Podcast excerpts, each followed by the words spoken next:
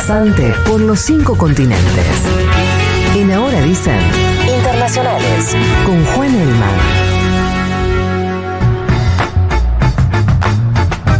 Bueno, todo tuyo. Entendí la consigna. Ve, después la charlamos, después la charlamos. A ver, se van a cumplir dos semanas de guerra eh, con todos los focos puestos en la franja de Gaza. La gran pregunta de estos días, de estas horas, es si va a haber una incursión terrestre de Israel en esa franja. Para muchos la pregunta es más bien cuándo va a ser, ¿no? Digamos, ya dan por descartada que va a haber algún tipo de operación terrestre. Repasemos, más de 3.700 muertos del lado palestino, más de 1.400 del lado de, Israel, producidos más que nada en esos primeros días después del ataque terrorista de Hamas eh, el sábado. Eh, un dato importante, eh, preocupante también, es que ya del lado palestino se incluyen muertos asesinados, digamos, por el ejército de Israel en una incursión en Cisjordania, una incursión en un campo de refugiados. Esto es importante porque ya empezamos a ver cómo del otro lado del territorio palestino hay también revuelo, ¿no? Y en este caso ya ocho muertes por la incursión del ejército de Israel. Eh, saldo que se multiplicó, lo, bueno, por supuesto, eh, fue la noticia de la semana, digamos, el ataque el bombardeo al, hospital donde murieron 500 eh, palestinos. Hamas lo sigue atribuyendo a Israel. Israel dice que fue la yihad islámica quien a través de un eh, lanzamiento fallido provocó este incidente. Déjame Sí. preguntarte algo sobre eso. ¿Es habitual en las guerras que eh, quien tira una, a menos que sea un error, que quien tira una bomba en un lugar no se haga cargo de eso? ¿Es parte de la cuestión? Sí, sí. Sí, de hecho, en la guerra nuclear lo hemos visto. Eh, hemos visto. O sea que pudo haber sido perfectamente Israel, pudo haber sido perfectamente jamás. Sí, lo, lo que a mí me llama la atención es que hasta ahora las fuentes de verificación y demás eh, son bastante cautas. O sea, todavía no, no, no hay evidencia, dicen, para eh, decir que fue un lado o el otro. Lo llamativo, digamos, o, o no sé si llamativo, pero, pero que complementa la información es que Estados Unidos, que de hecho estuvo Biden el miércoles con Netanyahu, dice que fue y que fue mm, Hamas, ¿no? O sea, le atribuye. No, perdón, la yihad islámica. Pero no es Eh, obvio que Estados Unidos va a decir eso. Sí, pero por ejemplo en Ucrania hemos visto cuando fue, no- si se acuerdan, Nord Stream 2, por ejemplo, eh, hemos visto en las primeras horas una cosa más cauta, ¿no? Ahora ya está bastante más claro que Estados Unidos está respaldando casi en directo la narrativa de Israel.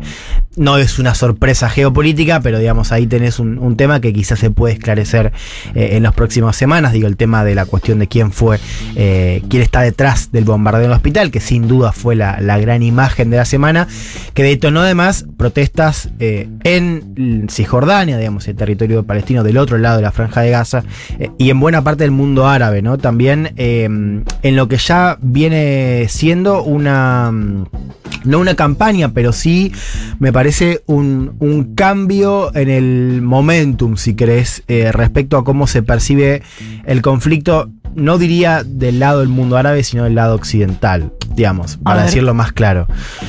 En los primeros días estaba claro que había una ola de solidaridad muy fuerte con Israel, naturalmente por el ataque terrorista de Hamas.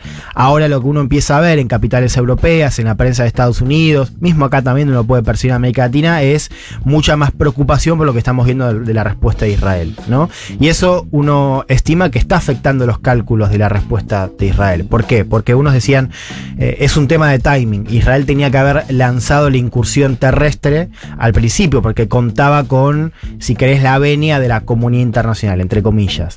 Eh, ¿Qué pasaba con, con- con ese contexto? ¿Por qué no se podía hacer? Primero porque entrar a Gaza requiere una- un cálculo logístico y en términos de movilización, no solo de hombres, sino de armas muy fuerte.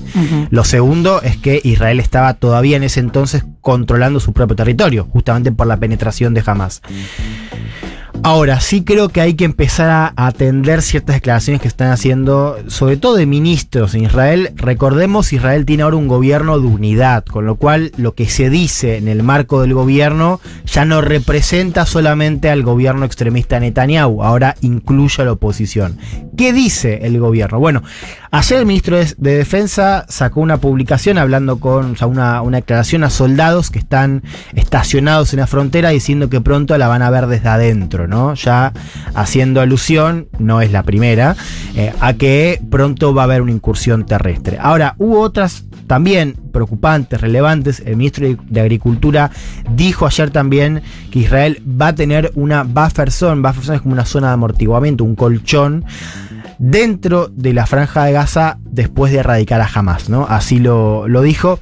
¿Qué quiere decir esto? Que el objetivo ya público de Israel es avanzar todavía más en la franja de Gaza. O sea, no se está hablando de una ocupación, pero sí de que una porción del territorio de la franja de Gaza, que ya de por sí, imaginen, es reducido, para decirlo, para decirlo menos, eh, bueno, Israel le va a comer un pedazo más de ese territorio. Eso dice el ministro de Agricultura para evitar que suceda lo que sucedió el sábado, digamos, que no haya, si querés, una línea de fuego previa a la frontera, que además tiene, en el caso de Israel, a los kibutzim muy cerca, ¿no? Los kibbutz que fueron los epicentros de la matanza de Hamas, muy cerca de la frontera eh, de Gaza, ¿no?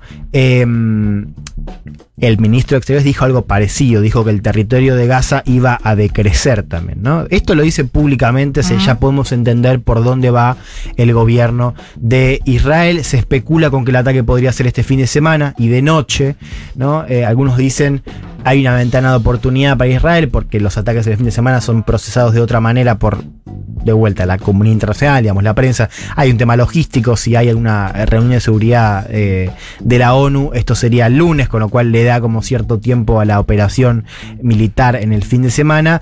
Eh, pero insisto en esto decía recién, ya empieza a dibujarse otro contexto. O sea, quienes están hoy eh, públicamente más alineados con Israel, bueno, justamente Estados Unidos, que ahí decíamos recién que no es sorpresivo. Ahora, este gobierno había sido, el gobierno de Biden había sido muy crítico con Netanyahu y sin embargo lo que vemos hoy es un, alineamiento, al menos en términos públicos, ¿no? No se descarta que por abajo haya un intento del gobierno de Estados Unidos por moderar, por gobernar, si querés matizar esa respuesta eh, militar a Israel. ¿Qué sí. pasa con los secuestrados? Bueno, eh, sabemos son alrededor de, de 200.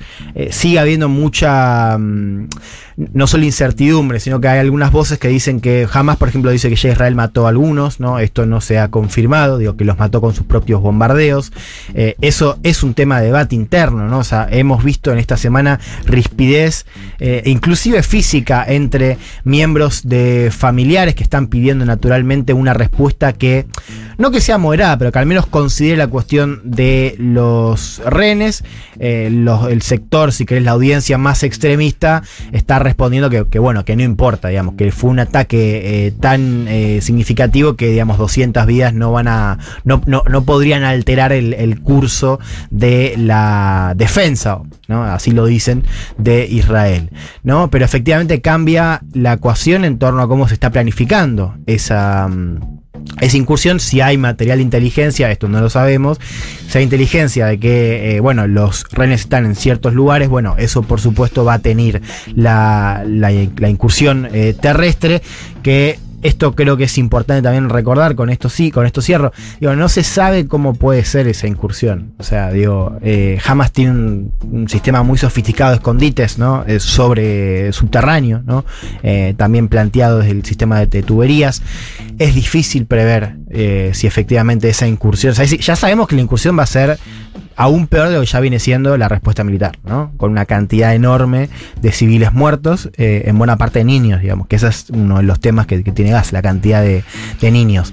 Eh, está lo de los renes como un elemento, y está la cuestión que te decía recién, ¿no? La diplomacia, si querés, o cómo lo mira el mundo, ¿no? Que eso me parece que está empezando a cambiar en los últimos días, sobre todo después del ataque al hospital.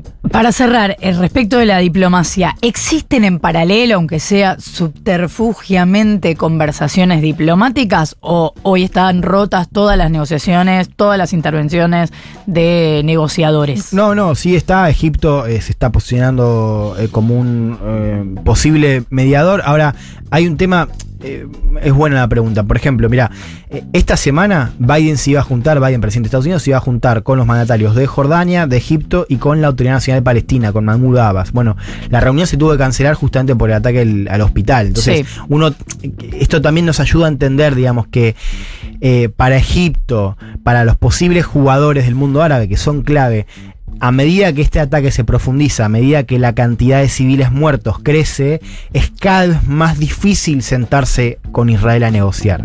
Entonces, por eso el timing es importante y cuanto más cruda se vuelva la ofensiva militar de Israel y cuanto más se presta atención, algo que está pasando, digamos, en términos de cobertura, sé si, si alguien abre un medio hoy, la guerra en Ucrania, por ejemplo, ha sido totalmente desplazada. O sea, Ujú. Hoy esto está en tapa en todo el mundo y eso me parece que afecta esta operación que tiene, y ya con esto cierro, una última pregunta que tenemos que empezar a plantear, digo, más allá de seguir eh, los acontecimientos en el terreno de manera diaria o, o cada hora, que es, suponete que vos eliminás a Hamas desde el lado de Israel, algo que no está para nada claro.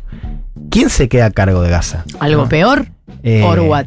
porque es un territorio de 2 millones de personas, donde además los vecinos ya dijeron, vecinos como Egipto dijeron, nosotros no vamos a recibir gente. Con lo cual, ¿cómo- ¿qué hace? Digo, Estados Unidos le puede dar un consejo, porque Estados Unidos ya intentó remodelar una, una región y le salió mal, para decirlo de vuelta, cuanto menos. Y esa región estaba lejos, el caso de Israel está al lado. Digo, esa pregunta hoy está un poco ausente en la discusión eh, interna. eh, y bueno, por supuesto, tiene que plantearse. Juan Elman hablándonos de este conflicto que parece que sigue.